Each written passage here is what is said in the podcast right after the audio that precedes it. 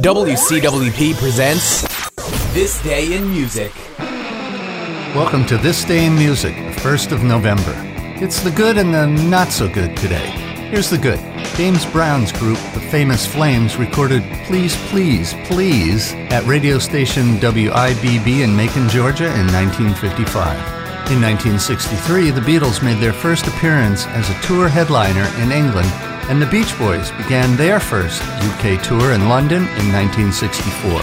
And now for the not so good. Elvis Presley was in the Army in 1959, and it meant that for the first time in almost five years, there were no Elvis singles on the Billboard charts. In 1965, a Rolling Stones concert in Rochester, New York ended after only six songs due to 3,000 fans storming the stage just seven minutes into the performance. Oh well. And that's it for this day in music.